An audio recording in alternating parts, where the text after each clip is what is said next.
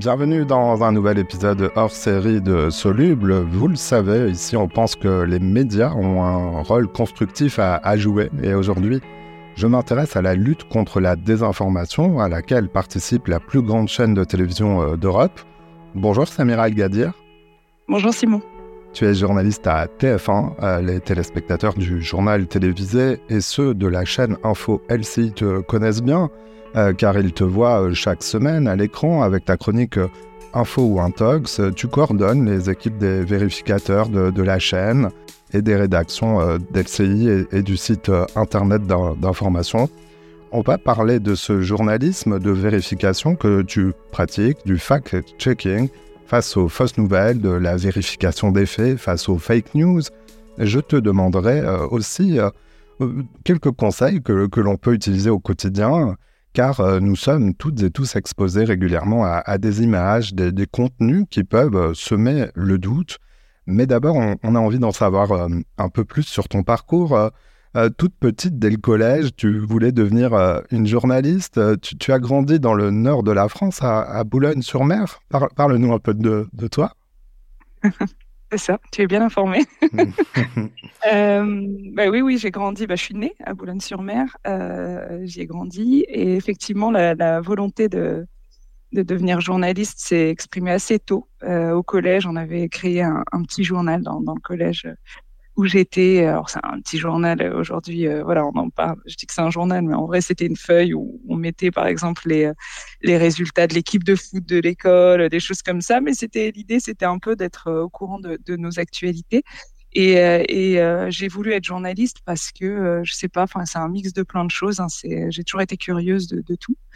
Euh, soucieuse aussi de, raconter les choses. Et moi, j'ai grandi dans un quartier, donc ça, c'est venu un peu plus tard, mais, euh, mais la volonté aussi de raconter les choses comme elles se passent.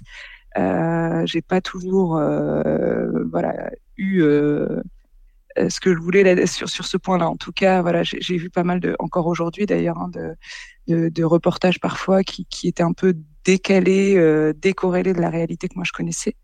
Euh, loin de moi l'idée de faire des leçons de morale ou d'expliquer ce que c'est que le vrai journalisme, etc. Mais en tout cas, j'avais envie de contribuer, si tu veux, à exposer les faits tout simplement tels qu'ils sont sans en rajouter, sans euh, non plus euh, essayer d'édulcorer euh, la réalité, mais juste dire les choses telles qu'elles sont avec peut-être un peu de nuance. Quoi. Raconter, exposer les faits. Alors les faits sont au cœur du métier que tu, pratiques, le, journalisme. on est ici pour parler bah, des, fausses nouvelles, des fake news. Est-ce qu'il y a une définition aux, fake news pour bien comprendre? C'est différent d'une théorie du complot ou du complotisme? Disons que les fake news, c'est un arbre, on va dire. Le complotisme, c'est une branche. il, y a, beaucoup de choses, en fait, dans les fake news. Il y a les fake news, il y a la volonté euh, de désinformer, euh, de manipuler les choses, les gens, euh, pour servir une idéologie politique ou autre. Donc là, il y a la volonté vraiment de, de tromper l'autre. Il y a aussi dans les fake news la mésinformation, c'est-à-dire que des gens, on le voit notamment là dans le conflit israélo-palestinien, des gens qui vont relayer des fausses informations, mais qui croient à la base qu'elles sont vraies. Et là, on voit par exemple tout le rôle de l'émotion, des croyances, etc. Euh, tout, tout, ce que ça peut peser euh, là-dedans. Et puis après, oui, effectivement, il y a le complotisme. Là, le complotisme, c'est un peu plus élaboré, je dirais. Donc là, c'est vraiment des théories euh, qui, euh, voilà, sont soupçonneuses qui vont créer une histoire en fait, tout simplement. Je, là, j'ai en tête par exemple sur le conflit en Israël, euh, l'une des théories euh, les plus farfelues qu'on a vu passer, c'est que Israël a tout manigancé et se sont eux-mêmes auto-attaqués. Donc c'est ce qu'on appelle l'attaque sous faux drapeau, false flag, pour euh, ensuite justifier les attaques sur Gaza. Voilà, ça c'est une théorie du complot. La 5G, le vaccin qui est là pour nous tuer, enfin voilà, tout ça c'est des théories du complot, donc c'est un peu plus élaboré. Donc si tu veux, dans la famille fake news, il y a pas mal de choses.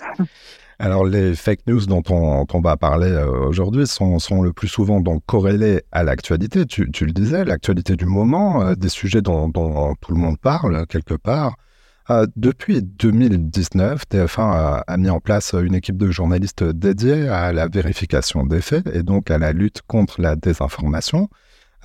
Peux-tu nous dire pourquoi c'est important pour pour une télévision comme TF1 et ses journalistes de proposer cette offre à leurs audiences Parce que tu l'as dit tout à l'heure, on est très regardé, on est très attendu. par notre public, euh, par l'exigence de, de, nos sujets, etc. Enfin, ça fait en tout cas aujourd'hui qu'on est toujours euh, très suivi parce que les gens, en tout cas, nous font confiance. On en reparlera peut-être tout à l'heure, mais voilà, on doit être digne de cette confiance et il y a, y a un contexte qu'on ne peut pas maîtriser. Le contexte, c'est euh, les réseaux sociaux, c'est la profusion, je ne vais pas dire d'informations, mais de contenu euh, aujourd'hui auquel on doit tous faire face. Euh, et c'est difficile de faire le tri dans tout ça. Qui me parle Pourquoi on me parle Pourquoi est-ce qu'on m'envoie ce, message, cette information-là Le rôle des algorithmes, etc.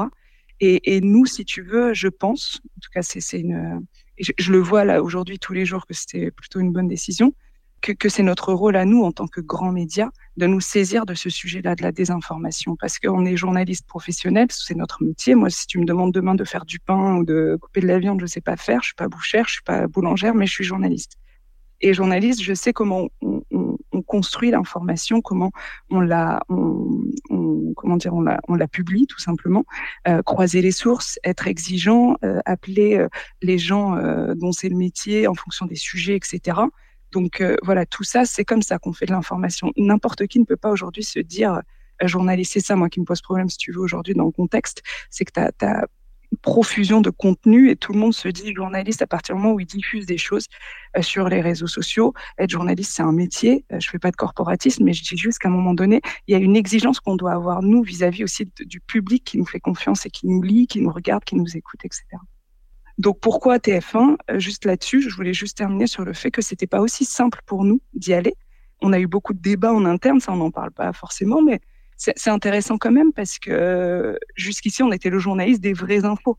Donc se dire aujourd'hui, demain, euh, on va se saisir de euh, des, fake news, on va les porter au JT qui est regardé par des millions de personnes. Je me souviens avoir eu des débats avec des journalistes et notamment de l'ancienne génération qui qui voyaient pas forcément en tout cas ce flot de contenu venir des réseaux sociaux et l'ampleur qu'ils ont aujourd'hui auprès de, des Français et qui me disaient mais est-ce que c'est notre rôle? Est-ce qu'on va pas donner aussi une tribune aux fake news euh, dans les JT, etc. Je ne pense pas parce que on se saisit de ce sujet dès le départ parce qu'il fait parler, parce qu'il intéresse les gens et on va le confronter à une enquête journalistique avec des faits, avec des sources, etc. Donc je pense que c'est notre rôle et je vois avec le succès de ces formats qu'on n'avait pas tort de le faire. Alors on va poursuivre sur cette explication et cette transparence aussi. Merci de, le faire ici dans, ce podcast. Euh, à travers la description de l'organisation de ton équipe, on va donc tenter de mieux comprendre ce, phénomène.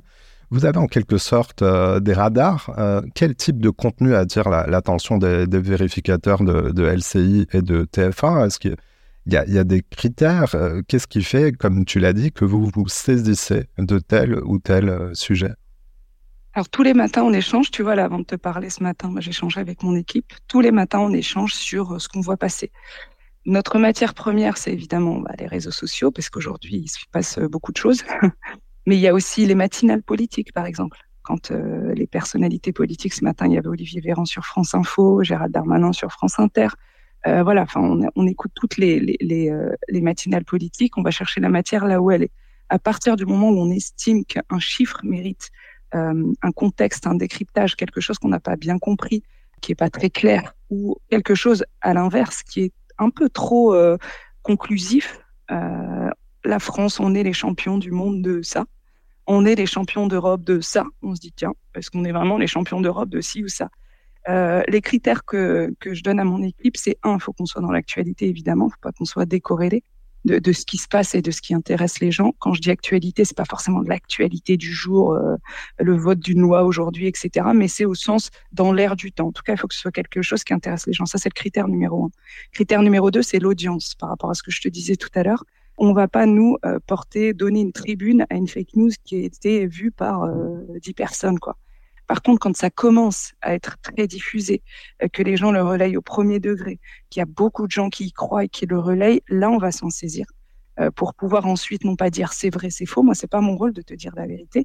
En revanche, mon rôle, moi, en tant que journaliste, c'est euh, de confronter cette rumeur à une enquête journalistique étayée.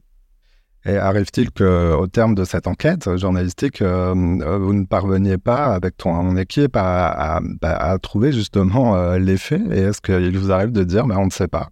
Oui, je, je l'ai dit aux 20h de TF1, je ne sais pas.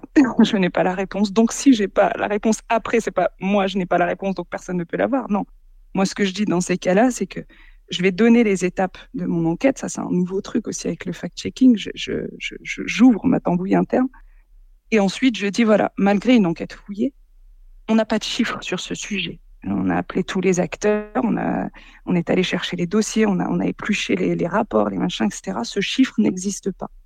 Voilà ce qu'on peut dire. Moi, je l'ai, je l'ai déjà dit aux 20h de TF1. Et après, il arrive aussi, alors ça, c'est plus dans un souci de clarté, c'est pas pour se censurer, mais c'est de se dire à un moment donné, on n'est pas conclusif et on va plus embrouiller les gens qu'autre chose.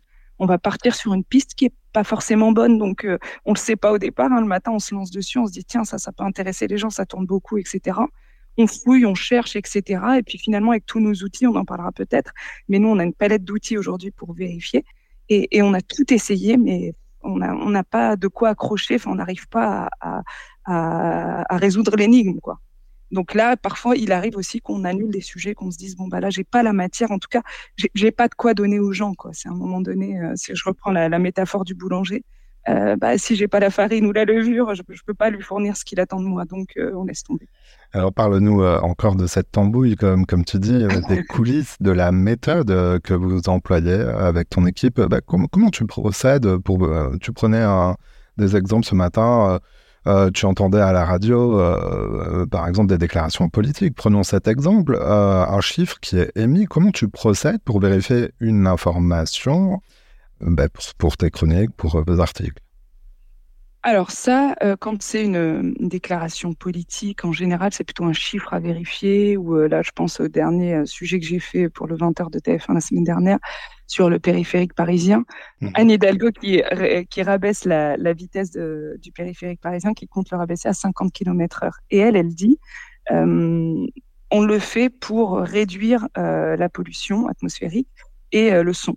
Bah, du coup, à partir de là, moi, je vais aller chercher toutes les études qui ont été faites euh, on avait déjà réduit la vitesse du périphérique il y a 10 ans. Est-ce qu'on a des études euh, là-dessus? Euh, Est-ce qu'on a des, études d'impact, hein, tout simplement? Que disent les chiffres, etc. Il s'avère que sur le bruit, c'est assez documenté. Sur la pollution atmosphérique, c'est un peu plus compliqué. Donc, je vais appeler tous les acteurs qui ont travaillé là-dessus. Je compare avec des exemples à l'étranger. J'essaye de voir ce qui est comparable aussi, parce que le périphérique parisien, c'est un truc particulier. Et puis ensuite, voilà, c'est comme ça que je donne ensuite les informations aux gens en disant voilà qui j'ai eu. Ça, pour le bruit, c'est documenté. En revanche, pour la pollution atmosphérique, c'est pas si simple. Et j'explique pourquoi c'est pas si simple. Voilà, ça c'est pour les chiffres. Après, il y a d'autres euh, sujets, si tu veux, et ça c'est quand même l'essentiel de ce qu'on fait aussi, c'est euh, vérifier une image. L'essentiel de ce qu'on fait aujourd'hui, c'est-à-dire que de plus en plus, on est dans une société de l'image, euh, notamment sur les réseaux sociaux, etc. Donc là, pour vérifier les images qui circulent, etc., euh, chaque année, on se reforme encore, on continue à mettre à jour nos outils. On a des outils pour aller vérifier la première diffusion d'une image, pour savoir qui la diffuse au départ, parce que la source, ça donne beaucoup d'informations. Tu me disais tout à l'heure, donnez-nous des conseils. Ça, c'est l'un des conseils que je vais vous donner. La source, ça, c'est la base d'une information qui me parle.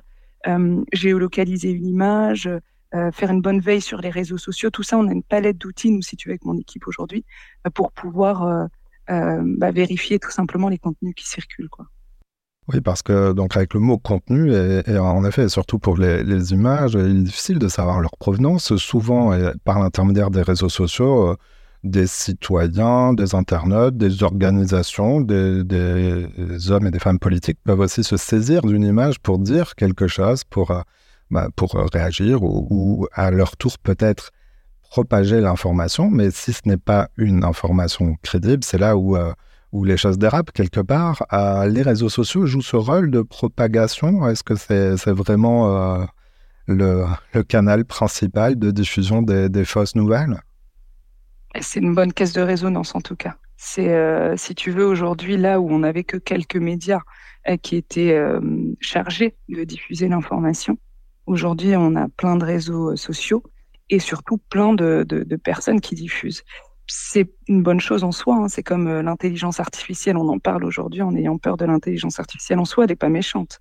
Les réseaux sociaux en soi, ils partent d'un bon principe. C'est-à-dire, l'idée, c'est quand même magnifique, c'est de se dire, on, on, ouvre en fait la parole. Tout le monde aujourd'hui peut l'apprendre. On peut échanger sur plein de sujets, etc. Là où ça devient compliqué, c'est quand c'est utilisé par des personnes malveillantes ou qui n'ont pas forcément euh, les clés sur tel ou tel sujet et qui vont diffuser parce qu'ils croient à telle ou telle information, etc.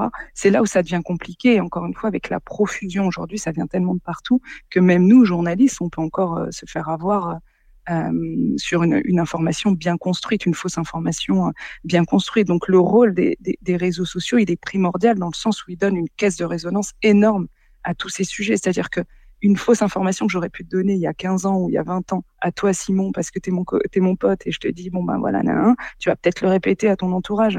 Aujourd'hui, ma fausse information, elle peut être diffusée aux quatre coins du monde grâce aux réseaux sociaux.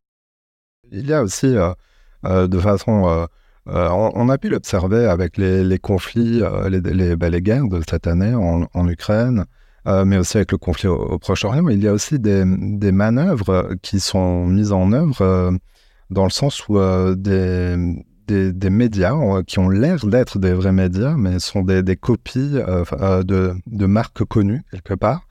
je vais prendre un exemple. Je, crois que c'est le, le, journal Le Parisien qui a eu affaire à des imitations, des vrais faux sites.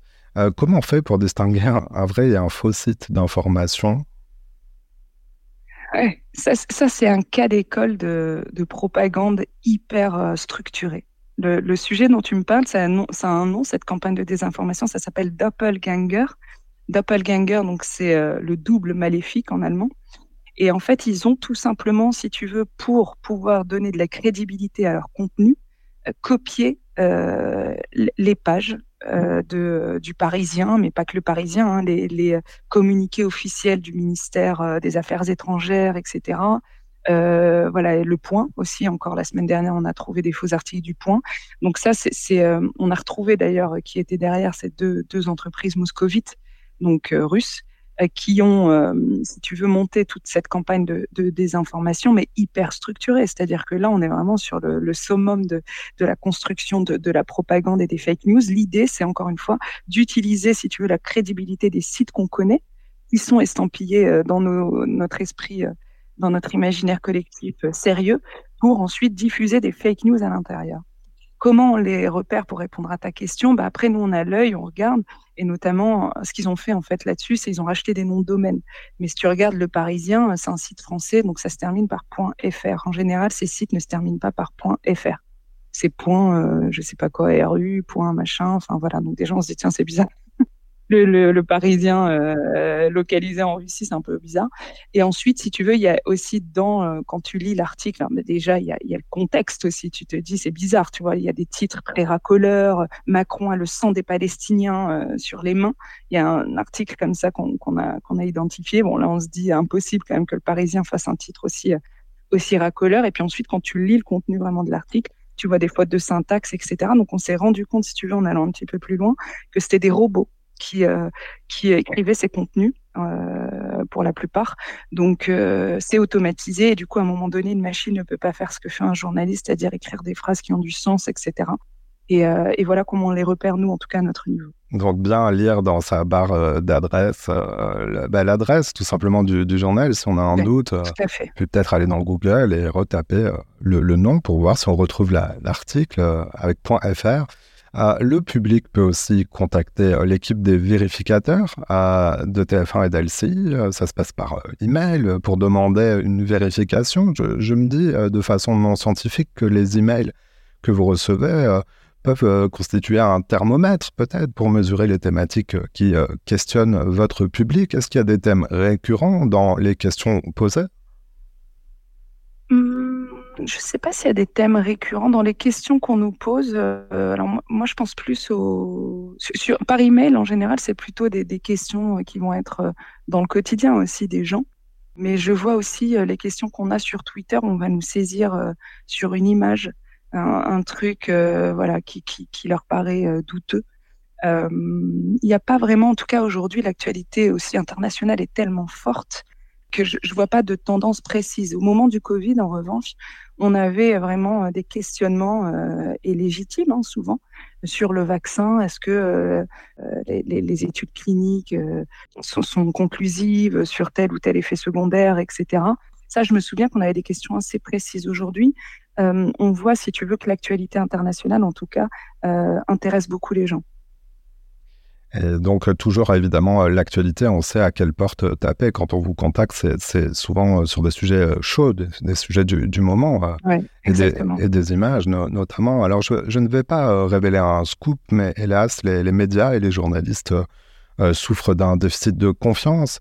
Cette confiance des Français dans leurs médias est mesurée chaque année dans, un baromètre qui est réalisé pour le journal La Croix par Mhm. je vous mettrai dans la description le détail, mais euh, deux, chiffres quand même, 57% des Français considèrent qu'il faut se méfier de ce que disent les médias sur les grands sujets d'actualité. Pour autant, euh, les, personnes interrogées euh, dans cette étude font confiance encore à 67% aux journaux télévisés, dont ceux de TF1, de, France 2 par exemple, pour s'informer sur ce qui se passe dans l'actualité. Alors c'est plus que la presse régionale, que les journaux et la radio, mais ça se tient quand même. Euh, la télé reste le média le plus utilisé hein, par, euh, les, Français pour euh, s'informer au moins une fois par jour. Alors tu nous le disais un peu tout à l'heure, on comprend là que TF1 a un rôle important à jouer dans la société avec ses journaux d'information pour conserver aussi cette confiance avec le public, avec son public, mais aussi parce qu'on le sait tous, les, informations sont importantes à la, vie démocratique cette question est quand même très ouverte, mais c'est vraiment un des objectifs de votre démarche en tant qu'entreprise, en tant que, journaliste, euh, d'ouvrir euh, vos antennes à la vérification, c'est de conserver la confiance du public? On ne peut pas aujourd'hui, en tant que journaliste, euh, faire comme si ça n'existait pas. C'est-à-dire que, en tout cas, c'est mon point de vue personnel et je pense qu'on est beaucoup à le partager. Il faut faire preuve d'humilité, comme dans tous les métiers et on ne peut pas fermer les yeux. C'est-à-dire que si à un moment donné, tu as une majorité de gens qui disent euh, on fait plus confiance aux médias, déjà interrogeons-nous euh, sur euh, le pourquoi. Euh, bon, le pourquoi on le connaît quand même un petit peu. Hein, c'est effectivement voilà, on, voit aussi encore une fois cette, profusion d'informations, le fait qu'aujourd'hui les gens se sentent libres aussi de dire ce qu'ils pensent, etc. Ils ont accès à d'autres informations via les réseaux sociaux. Euh, puis il y a des dérapages aussi parfois dans, les médias. Hein, je suis la première à le déplorer. Donc à partir du moment où on fait le constat, charge à nous de renouer la confiance avec euh, avec notre public. Et comme tu l'as dit toi-même, euh, il y a quand même un chiffre qui montre que dès qu'il y a une grosse actu, on le voit au JTTF1, l'audience explose. Donc ça veut dire qu'à un moment donné, c'est pas pour se gargariser que je dis ça, c'est juste pour dire que la confiance, elle n'est pas totalement rompue euh, quand on voit que quand il y a un gros truc qui se passe, ils viennent nous voir, nous, pour savoir ce qui se passe et avoir l'information vérifiée, etc. Donc, on part du principe qu'a priori, les gens nous font confiance. Après, il faut être digne de cette confiance et il faut évoluer avec son temps. Donc, euh, la démarche de désinformation, elle est là-dedans aussi. C'est-à-dire que c'est une façon, si tu veux, euh, encore une fois, je t'ai dit tout à l'heure, on a eu des débats en interne sur est-ce que c'est notre rôle à nous de traiter les fake news. Aujourd'hui, j'en suis complètement convaincue euh, parce que, encore une fois, ça fait partie du contexte actuel de l'information. Il y a des fake news partout et sur toutes les thématiques. Hein, on manque pas de sujets aujourd'hui et, et on manque pas de, matière. Et après, il y a, y a, un truc qui change, si tu veux, dans notre façon de restituer l'information. Moi, j'ai été dix ans reporter au service économie. J'expliquais pas aux gens forcément euh, où j'allais chercher mes chiffres, etc. Je mettais une petite source en bas de mon infographie euh, si j'avais une infographie dans mon sujet. Mais euh, ça s'arrêtait là. En gros, j'allais pas embêter les gens avec ma tambouille interne, alors qu'aujourd'hui, je le fais. Aujourd'hui, sur ma chronique d'une minute trente, je vais étape par étape pour expliquer aux gens euh, voilà euh, sur tel sujet ce que j'ai trouvé comme chiffre, voilà quelle source je suis allée voir, voilà machin, etc. Et ça, je sais que ça plaît, parce qu'on a eu beaucoup de, de retours de, de, du public là-dessus.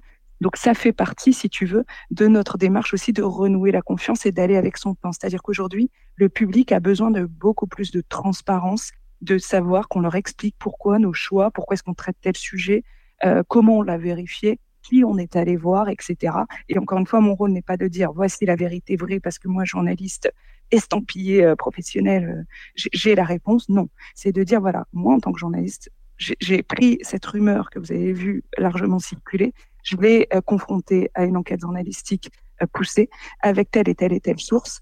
Voilà. Et je m'arrête là. Ça, c'est mon job. C'est clinique, le fact-checking. Je ne donne pas mon avis. Je suis pas éditorialiste. S'informer, c'est aussi euh, se doter d'outils pour faire marcher son esprit euh, critique, euh, pour se faire sa propre opinion, comme, comme tu le dis, à partir des faits, bien sûr. je voudrais parler de ta démarche, celle que tu as en réalisant des interventions aussi auprès des jeunes publics dans des collèges un peu partout en France. Est-ce que tu perçois un intérêt déjà des, des, plus jeunes sur ces, ces questions? Qu'est-ce qu'ils te demandent en quelques mots et, et, est-ce qu'ils sont conscients euh, dès le plus jeune âge Alors souvent, on commence au collège à avoir son premier smartphone, donc ça veut dire que il est possible qu'on ait ses premières informations avec ses premières fake news maintenant? C'est ça, exactement. Euh, alors, pour l'intérêt des jeunes d'abord, et après je te dirai notre intérêt à nous. Mais l'intérêt des jeunes, euh, alors moi déjà j'ai été surprise de, de leur éveil sur le sujet. C'est-à-dire que on arrive, on se dit, euh, en tout cas dans mes premiers cours, j'arrivais en me disant, je vais leur expliquer aussi comment ça fonctionne, leur donner des clés, etc. Et en fait, ils sont déjà au courant de beaucoup de choses. Donc ça, déjà, ça me rassure et c'est super intéressant. Encore une fois, mettons de la nuance dans ce qu'on fait, tout n'est pas noir ou blanc. Euh, moi, je jette pas la pierre aux jeunes qui aujourd'hui s'informent quand même essentiellement sur les réseaux sociaux. Donc, ils me le disent tous. Hein. je commence toujours mes cours par un sondage. Où est-ce que vous allez chercher votre information L'essentiel, c'est sur les réseaux sociaux, TikTok. Ils suivent un influenceur et à partir du moment où euh, ils ont euh, donné leur confiance à un influenceur, quel que soit son avis à cet influenceur sur une actualité, euh, pour eux, ça vaut parole d'évangile. Il faut le savoir. À partir du moment où on le sait, on ne juge pas, mais on va y aller. On va aller avec eux et on va essayer de comprendre leur façon de s'informer, etc. Et, et là-dessus, en fait, moi, ce que je fais, c'est que souvent, je leur fais travailler une information. Donc, c'est eux qui décident du sujet et on fait des groupes et ensuite euh, on se revoit une séance plus tard et euh, ils ont fait leur propre enquête. Je leur demande juste d'avoir trois sources sur le sujet. Euh, pas que l'influenceur X, on va appeler. Alors non, mauvais, mauvais, mauvais choix. Y, parce que X aujourd'hui, ça veut dire autre chose. Ah oui, c'est le nom du réseau social Twitter. exact. voilà. Pas que Y. Je voudrais avoir deux autres sources. Et, et souvent, quand ils vont chercher d'autres sources, bah, ils se rendent compte qu'en fait, la réalité est un peu plus complexe, que euh, voilà, il y a des choses qu'on leur a pas forcément dites, etc. Donc c'est super intéressant, leur retour est super intéressant, mais ils ont un esprit critique, les jeunes. Il faut pas le, sous-estimer parce que vraiment, voilà, moi quand je, leur soumets une image, je leur dis qu'est-ce que vous en pensez, etc. Ils ont des réflexions, si tu veux, et qui sont très intéressantes. Merci pour, euh, bah, pour ce, témoignage. Et, l'intérêt pour vous en tant que rédaction d'aller vers les jeunes, ça, vous nourrit euh, aussi C'est des capteurs Ouais, bah ça, nous nourrit forcément. enfin voilà, une rencontre nous nourrit. Donc euh, là, je, rencontre des, jeunes un peu partout en France. Et là, récemment, j'étais aussi avec des jeunes qui, étudient dans les lycées français de l'étranger, qui se destinent à être euh, de futurs ambassadeurs, etc. Donc là, encore, encore un enjeu aussi de, de lutte contre la désinformation. C'est super intéressant. J'échange avec eux, je vois comment ils s'informent. Ça nous aide nous aussi parce qu'il faut pas oublier que ces jeunes ne regardent pas les médias euh, pour lesquels euh, je travaille. Enfin, c'est assez rare. Ils regardent le JT quand ils sont avec leurs parents ou leurs grands-parents, mais d'eux-mêmes, ils me disent. Hein, on va pas forcément s'informer ou ils sont très peu à le faire. Euh, et sur LCI non plus. Donc euh, voilà, on fait des petits formats sur les réseaux sociaux, mais c'est pas suffisant. Je pense qu'il faut créer ces moments d'échange. Et je pense que quand on fait du fact-checking, d'ailleurs, on n'est pas les seuls aux vérificateurs à le faire. Euh, je crois que tous les médias de fact-checking le font à peu près. La boucle est bouclée quand tu as ces moments d'échange aussi, et notamment avec les jeunes. Pourquoi? Parce que c'est tout simplement eux qui s'informent le plus sur les réseaux sociaux aujourd'hui et, euh, qui sont de fait le plus exposés euh, aux fake news. Donc on est obligé, si tu veux, pour boucler la boucle de la lutte contre la désinformation, d'avoir ces moments d'échange, je pense. Samira El Gadir, journaliste et coordinatrice donc de la cellule des vérificateurs euh, et de vérification des faits des rédactions du groupe TF1. On te retrouve chaque semaine dans le JT de TF1 euh, le samedi, le jeudi sur LCI et tous les contenus de ton équipe chaque jour sur euh, euh, les sites internet d'information du groupe et notamment l'application TF1 Info et puis les réseaux sociaux. Exactement, tu as tout dit. Parfait, merci. Samira, merci d'être passé dans Insoluble. Merci à vous. Voilà, c'est la fin de cet épisode. Si vous l'avez aimé, notez-le, partagez-le et parlez-en autour de vous.